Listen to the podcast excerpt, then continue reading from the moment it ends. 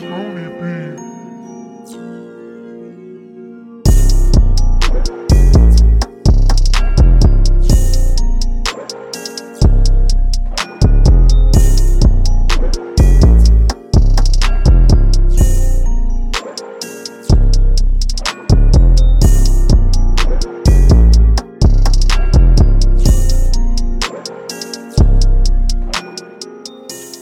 Mr. Bryson, you were talking about how you did policy debate in college. Is that right? Yeah, it is. I debated uh, at Piedmont College, which is a small liberal arts school down in uh, northeast Georgia, and uh, I debated several topics that had to do with Chinese policy or foreign policy related to China, uh, agriculture, and what else did I do? Oh, yeah, it was European policy uh, having to do with national defense in Europe. So, all policy debate. But all policy, All debate. in on policy, all okay. the fast, pol- all the fast talking policy. Debate. Yeah, were you able to spread too? Could you talk really fast? Yeah, I didn't like that part of it, but you sort of have to play the game at some point. But I, you know, I was I was a fast talker, but you hear the accent, right? Like I, I can only talk so fast with a southern accent like this. But yeah, I, I did have to talk fast. But there were a lot of people, and most people were faster than me.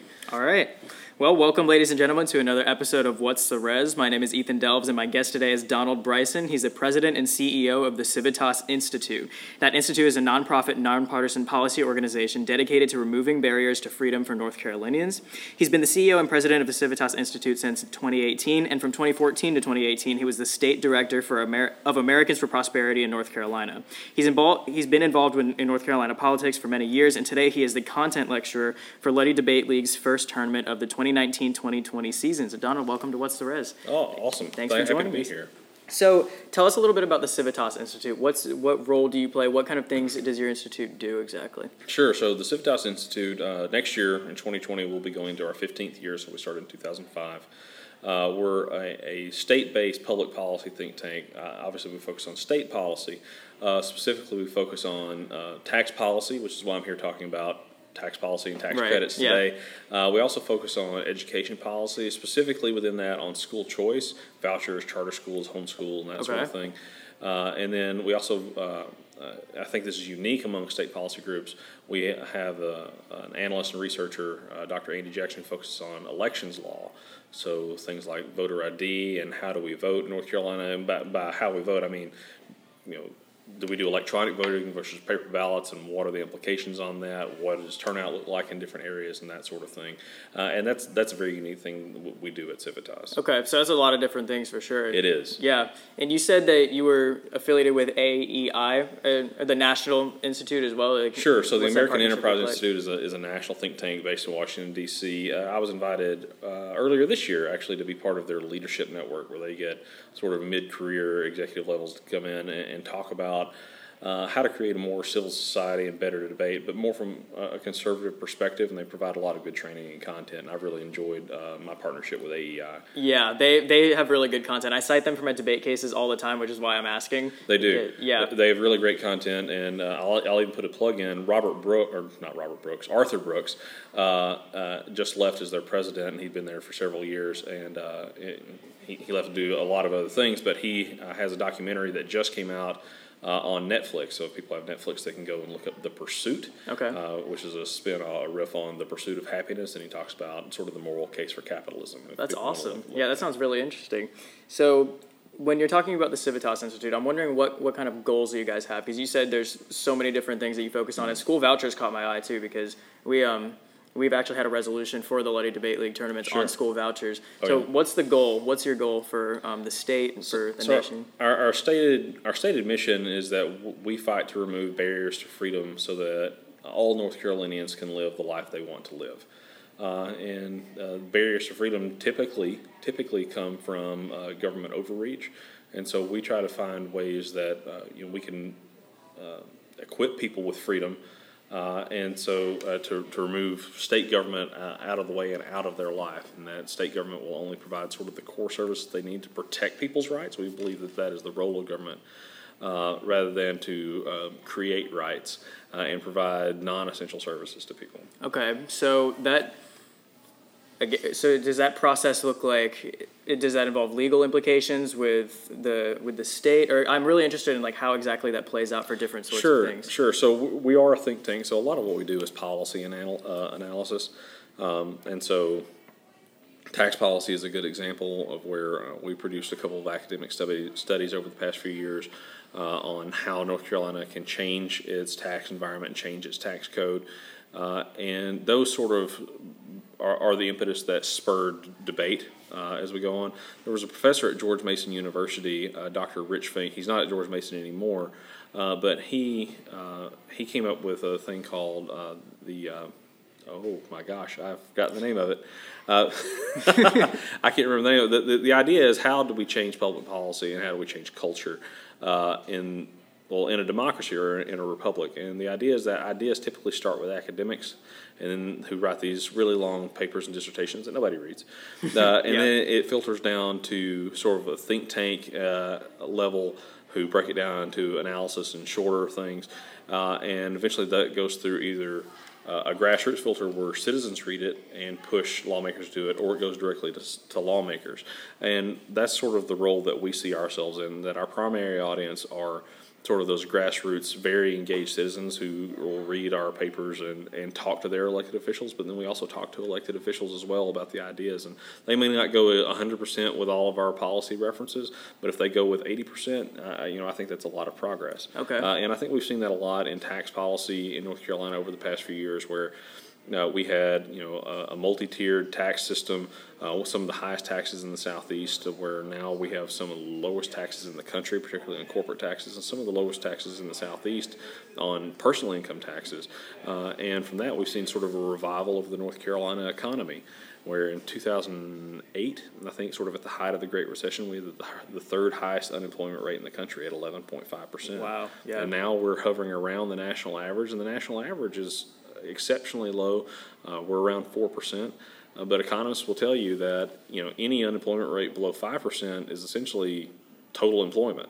Wow. Uh, and so we're doing pretty good right now. Yeah, we are doing really good. And I know North Carolina's been consistently reducing its corporate tax rate over time as well. And now we're at 2.5%? 2.5%. So okay. th- there are states that don't have a corporate tax rate, but of the okay. states that do, we have the lowest in the country now. Okay. And you would say that that blanket policy, as opposed to tax, something like targeted tax incentives, is better for economic development? I think it is. Than targeted I, tax incentives. I, think it absolutely is. The, the problem is that, you know, uh, elected officials have to get reelected, right? And so right. they need some attention. And so when companies are able to create two and three jobs here and four and five jobs there. There's no uh, you know, big event to go to. There's no ribbon to cut. Ribbon and scissors. The, yeah, ribbon yeah. and scissors. There's no way to, to get out in front of uh, a reporter. Uh, but when they get to do this one targeted tax break to Amazon for two billion dollars, well, that's a really big announcement, and obviously I had a big hand in that. Yeah. Uh, and but the problem with these incentives is that it's some sort of perverse vote buying scheme, uh, and I, I, don't think that's how taxes should be used. Taxes should be used uh, one very sparingly because uh, people work hard for the money that they have. Right. we shouldn't take all of that. Uh, we should take the minimal amount to, to produce the core government services that we need. And two, it's about fairness. Uh, you know, just because Amazon has better lobbyists than Joe's Hardware on Main Street doesn't mean that the jobs on Joe's Main Street aren't as important to the people that work at Joe's right. Hardware. And North Carolina has such a diverse economy too. I was looking at a list the other day. we have a lot of different in- industries here because I saw something out plastics, we have aerospace, tons of research and development in RTP, and agriculture as well. So we we have a lot of small businesses, I would say, that man, I can see your unfairness point really right. well because it's it's re- it really isn't fair to offer those large corporations just because they have better lobbyists as well. All right. Well, that, that means that at some point the government has made the, the moral implication that some jobs are more important than others, and I don't think that that's the role of the government to do that. And is the Civitas Institute, would you say, being the middleman in between those academics that write those really long dissertations, and you mm-hmm. read those and and make the Civitas articles and, and distribute inter- information to those grassroots areas you were talking about?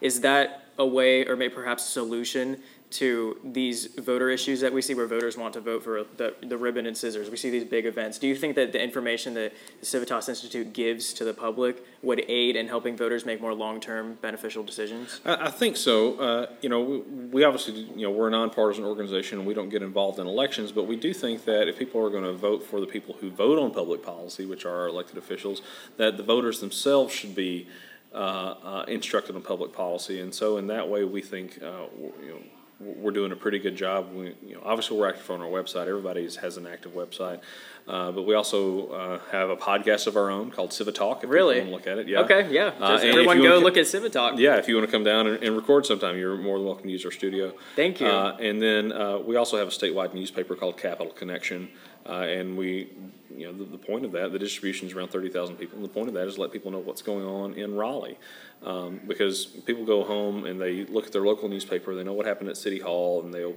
watch Fox News or CNN or whatever, and they know what happened in Washington, but they have no idea what happened in Raleigh, and so we think that we're sort of filling that gap on state policy and state politics. And I see in debate a lot that people really like to separate local, state, and federal policy. How intertwined are those things, and what kind of things can you shift in, in state policy that would sort of not like I know everything's interrelated. I'm just asking how interconnected are these things because for debaters, it's really helpful to be able to separate these sometimes and and see the Sure. exclusivity there. So yeah, Sure. Uh, well, they're, they're all, uh, to your point, very interconnected, and it all sort of depends on what, what you want to talk about. Uh, on the topic of education, uh, it's almost impossible to se- to separate uh, those three because you know the the state uh, essentially administers the public education system in North Carolina.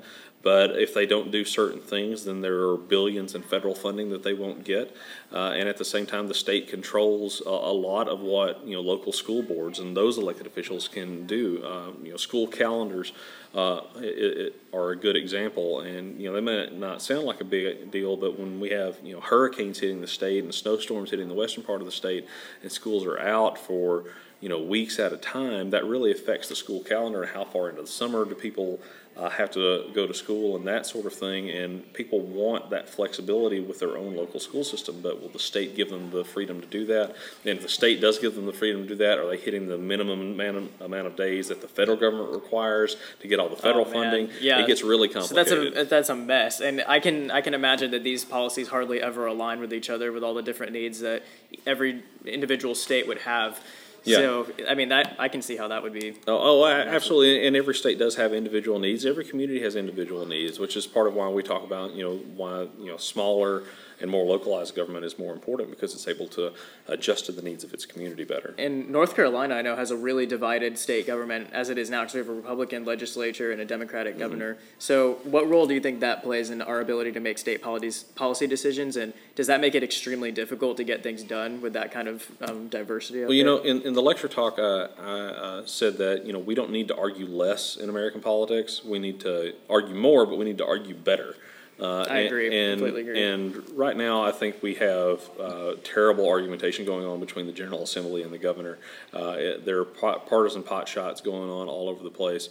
Uh, now, we can talk about whose fault it is and all that, and I think everybody probably has an opinion. But these guys need to figure out how to argue better, uh, because otherwise, uh, you know, some things that need to get done uh, are not going to get done. And you know, I, as we were going into this weekend, and Hurricane Dorian was coming on the coast of North Carolina, um, I was because obviously I work at a think tank. This is what I was doing.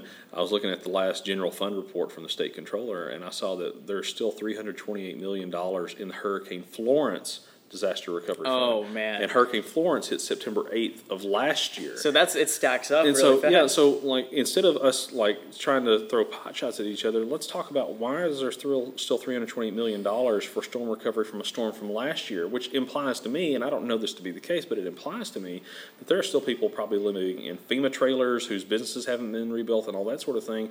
You know that that's not good government. But we're not talking about that. Instead, we're talking about all this other stuff Yeah. uh, that that isn't relevant to the daily lives. So there's immediate needs that need to be met. So, Right. Yeah. And I can't I can't imagine living in a trailer for you know over a year and then having another hurricane. I guess it's Yeah. part Well- of the Well, you know, drawbacks. pl- plenty of people live in mobile homes, but they make them their permanent homes. Right. FEMA trailers were not meant to be permanent. they're just It- temporary homes. Yeah. Absolutely. So I, I can't imagine because I guess that's one of the drawbacks of being a coastal state. You have to face those policy decisions. So it's Yeah. even more important for us to be able to to have policies go through and go through in an efficient manner, even when our government is divided. And I can see that the the role that debate plays that you were just talking about. We need to argue more. So how do you feel that policy debate has helped you be able to argue better, or having practiced it in college when you're in a when you founded the Civitas Institute, Mm-hmm. when you're partner with um, the American Enterprise Institute, how has debate influenced that? Sure. So I mean that it, it's more practical than you would think. So when you put together uh, an affirmative plan uh, in in policy debate, you know you set up sort of uh, the the uniqueness. This is the this is the status quo of the current situation that we have. Here are the harms from the current uh, situation, or, or sometimes people call those advantages. Then you put together a plan however long you, you want your plan to be, and then like here's the solvency. Here's how we get to uh, enforcing that plan, and that that's essentially what I do every day at the Civitas yeah, Institute. just That's- make affirmative plans all day long. that's right. That's Wow. how that's how public policy is done. And then on the negative side, you know, when when I disagree with other policies that have been presented, Medicaid expansion being an example uh, that you know Governor Roy Cooper has put out. Uh, you know, instead of rebutting, well, I can rebut some of his claims about health care directly, uh, but then I can also talk about counter plans. Like here are some alternatives to get to the same place that might be better. Um, there can be sort of philosophical critiques that you see in a lot of college debate uh, uh, about you know here here are the problems with the mindset that you have uh, setting this up and the implications of maybe not on this policy but how that sets us up down the road and how we talk about it uh, and so yeah policy debate is uh, has been a great tool for me obviously I'm not talking at 300 words a minute like I did in college uh, but at least the mental construct has been phenomenal And have you heard of the? It's the negative or the? It's it's the affirmative because I've never done policy, so I'm a little bit um, rusty on these topics as well. There's something called perming the plan, where one side will just say like involve the other side plan. It's Mm-hmm. Like okay, we could just do both. What do you think of that? Yeah. Because I I just learned about this at the the Coolidge Cup, like the most recent Coolidge Cup. Right. So that's just that was mind blowing to me because I didn't even think of that. So Yeah, you can sort sort of do a permutation, and, and that's generally an affirmative answer to a negative counterplan or sometimes a negative critique. Okay. Of you know, there's no reason why the the counterplan and the original plan are mutually exclusive, uh, and so I'm, I'm trying to think of, of an example. One one counterplan that people brought up all the time in college. It didn't matter what you did, what your plan was. They wanted to consult Japan on it. Okay. Uh, that that, you know, that we would consult Japan, and you know our agreement with Japan would be binding in that. And so the permutation would be, well, let- let's let's just do both. Let's do the plan. We'll consult Japan on it, and we're still going to do the plan anyway. And so we get all the affirmative advantages plus all the advantages of, of the counter plan. And sometimes that's handy in, in policy debate or in, in you know real life public policy debate. Uh, and then sometimes you can't really get it done. Uh, uh, uh, healthcare is an example uh, of that, where you know you have one side of the debate that actually wants to expand the size and role of government, uh, and we'll call that the affirmative. And the negative side says, well, no, but here are all these other alternatives that don't expand the size of, of government. you can't perm that. Yeah. Now they'll the other side will say, well, yeah, let's do both. Let's let's reform certificate of need laws and all these other regulations while we expand Medicaid. But from a negative standpoint, or you know, from the Civitas standpoint, I'd be like, but we're still expanding the size and role of Yeah. government, and that's a problem. Uh, and so that that's how you know that that's how counter plan debate would sort of play out in a, in a competitive policy debate. And I think it's really useful that you, being at the top of the Civitas Institute, has had you've had this foundation of debate behind it as well, because it sounds like it has a, a decent amount of utility, even moving into It, out it, of it college. as well. absolutely does. Um, just the, the the the way it trains your mind to think about a lot of things, uh, and the focus, and, and, just getting used to reading public policy literature, which some, can sometimes be dry, but then you finally find this like one gold nugget in there. You're like, oh, this is just mind blowing. Yeah. this is a great idea, and you really want to start arguing about it.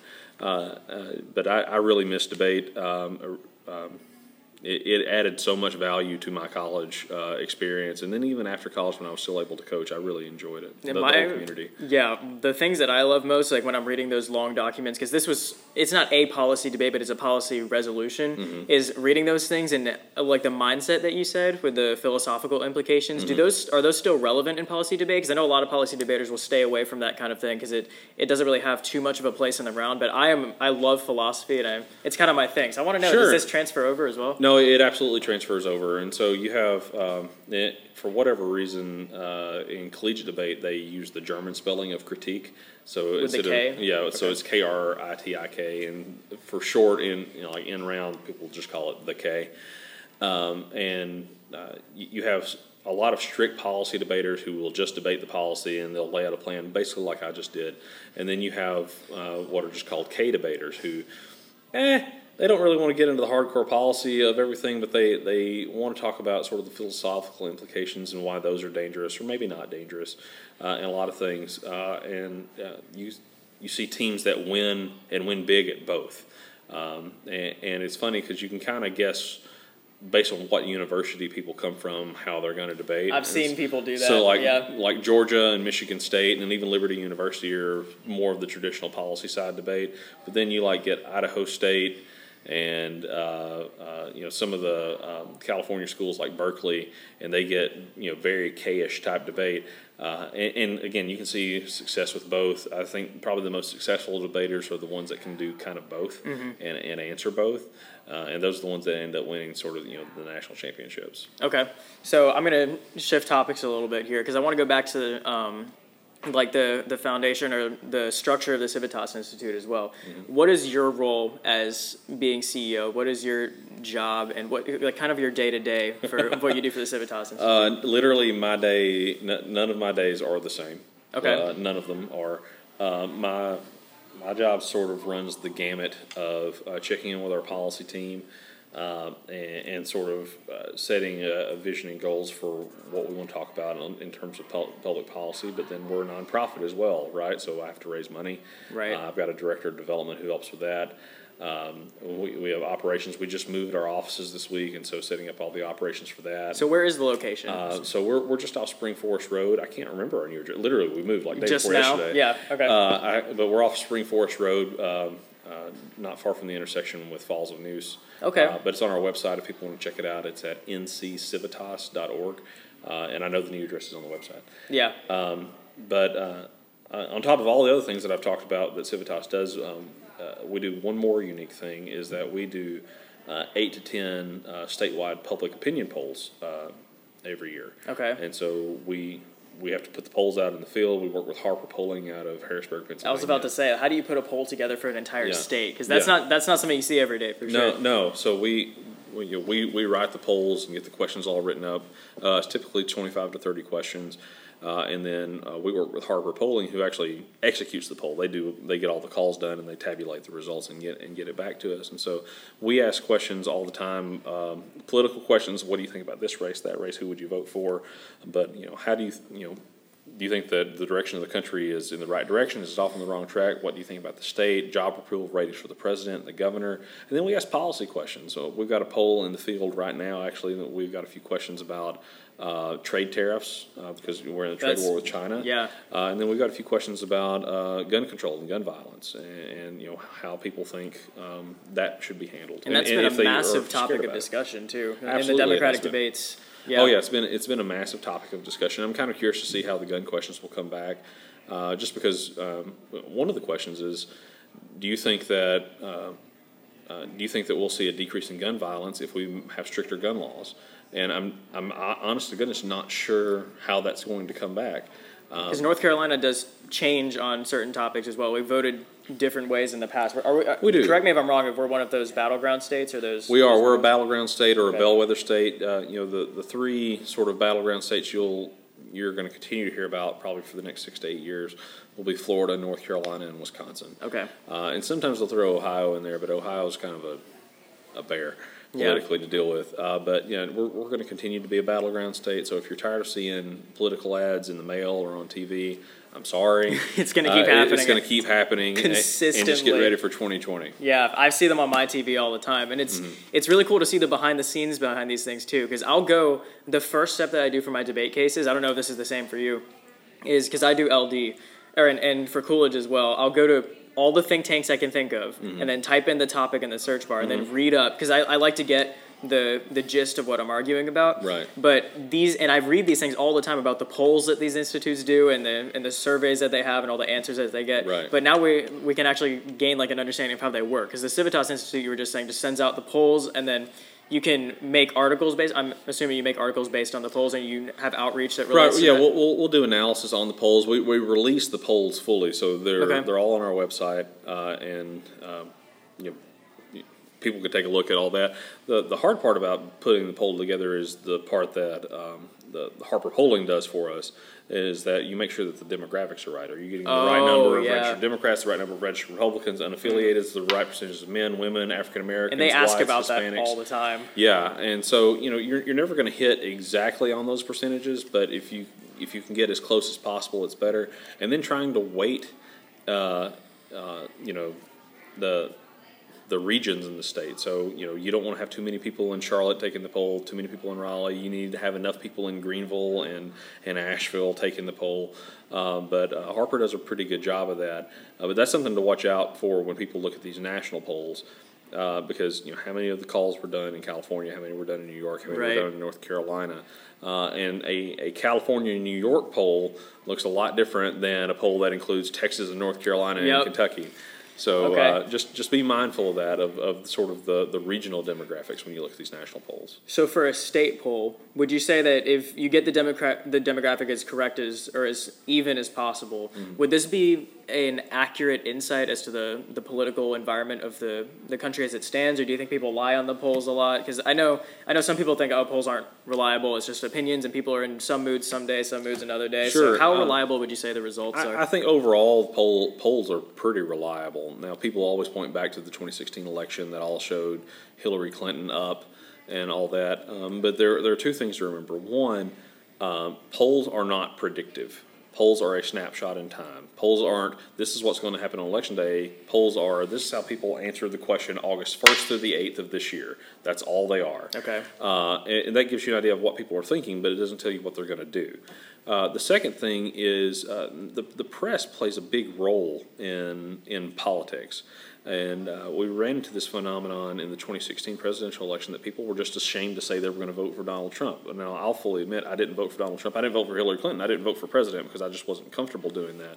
Uh, but you know, you had um, uh, people called them leaners. You know, you would ask them who they were going to vote for, and they would lean in and whisper and say, "Donald Trump." um, and so, but when people finally got to the ballot box and were actually to, able to honestly say, "This is who I'm going to vote for," well, Donald Trump ends up winning. Yeah. Uh, and I think we're we're starting to get past that some, but uh, you can still see why people would be skeptical of polls. But you know, if people don't answer honestly, Yeah. uh, you know, we can only do what we can do. But we expect that people will answer honestly in the aggregate. So do you do you think those leaners or those people that are afraid to say that they're voting for Donald Trump would say so because then the media would portray him in a light that they don't want to be associated with? Because you said the press had a large role, so I'm wondering what do you think makes people afraid of of articulating something like that? Well, you know, when a lot of the polls are live caller polls, you're talking to a live person. Um, you don't know if it's being done for a political candidate and that sort of thing sometimes, particularly as you get closer to election season. Uh, and honestly, you don't want to be berated uh, for your political opinions. And, and uh, yeah, I'm, I'm not trying to get too political in your podcast, but Yeah. you know, when you have when you have a presidential candidate get up and say that you know half of all Donald Trump supporters are just these deplorable people, well, that's you know that's a good third of the country. You don't want to be associated with Uh, that, and- right? And, so, of course, people didn't vote for Hillary Clinton when they're called deplorable, but of course, they're not comfortable talking about their opinion either because that means that all Hillary Clinton supporters, which is a good chunk of the country as well, think that they're just deplorable people. And you don't want to have that conversation. And that's what I mean by, uh, we're going full circle on this, but that's what I mean by arguing better. We argue a lot, but we argue terribly in American politics because we call each other deplorable. But you've never been convinced, and I've never convinced. Nobody's ever been convinced of an argument by being degraded like that. Right. Like, oh, I'm, you're right. I'm deplorable. I'm convinced. All of Yeah. a sudden, that's not a thing. Yeah. We need to argue better, not less. We need to argue better. And calling people deplorable, calling people names, isn't good. And, and quite honestly, President Trump's not good at that either. So you could say that debate isn't only important for just those that make poli- policy decisions, but for those on the other side of the spectrum as well, where the voters and the citizens as well need to Absolutely. be able to articulate ideas and critically think about ideas as well. That that's absolutely right. You know, Benjamin Franklin, when he walked out of Independence Hall after they had uh, agreed to the Constitution, the lady came and asked her or asked him, you know, uh, what do we have, Mr. Franklin? He said, a republic, ma'am, if you can keep it. Uh, and and it, the if you can keep it part is critical, right? That we have to be engaged citizens as part of a republic. And if people aren't engaging, uh, then none of it really matters. Uh, and, and we may as well, you know, just have autocrats who just come back into their position every year. But it, it is incumbent upon us to be able to think critically about public policy. Any of the any of you that are listening right now and are on the fence about trying debate, debate is important. And even though it looks maybe it looks like a lot of work or a little bit unattractive on the outside it's a very academically rigorous um, activity, it, it really does have importance when it comes to learning how to vote, even if you're going to be a policy, like making policies. So if you're thinking about trying to debate, definitely go in and, and do it. And I'm going to mention your podcast one more time. You said it's called Civitalk. Civitalk. Okay. C I V I Talk. Okay, and you can word. find that on most major platforms. As Yeah, well? yeah, we're on Spotify, Google Play, and uh, Apple iTunes. Awesome. Okay. Well, um, Donald, thank you so much for joining me for this interview. I Thank you really so much. appreciate it. I've had a great time. Everybody, if you want to find the Civitas Institute, you said that's at ncivitas.org. Dot org. Dot org. ncivitas.org. If you have any questions about this interview for um, for either Donald or for me or for Josh, then you can email us at what's the res at gmail.com. That's W H A T S T H E R E S at gmail.com. Check out our website. That's www.what'stheres.com. Follow us on Facebook, Twitter, and Instagram at what's the res underscore. And finally, just one last time, I want to mention our premium debates that we have open. If you would like to join um, our What's the Res premium debates, you could do so, and I'll put the link in the description as well. What you'll get for $3 a month or $30 a year is a list of premium debate episodes you can listen to, which is real debates between real people. What we're doing is trying to spark debate between um, different individuals, and our goal is to help discover just a little bit more of the truth. And again, you can do so at $3 a month or $30 a year, a year, and you'll get the premium debate as well as an analysis episode, which is like a play by play where you can listen to the debate from a debater's perspective. And until next time, work hard, speak well, and seek the truth.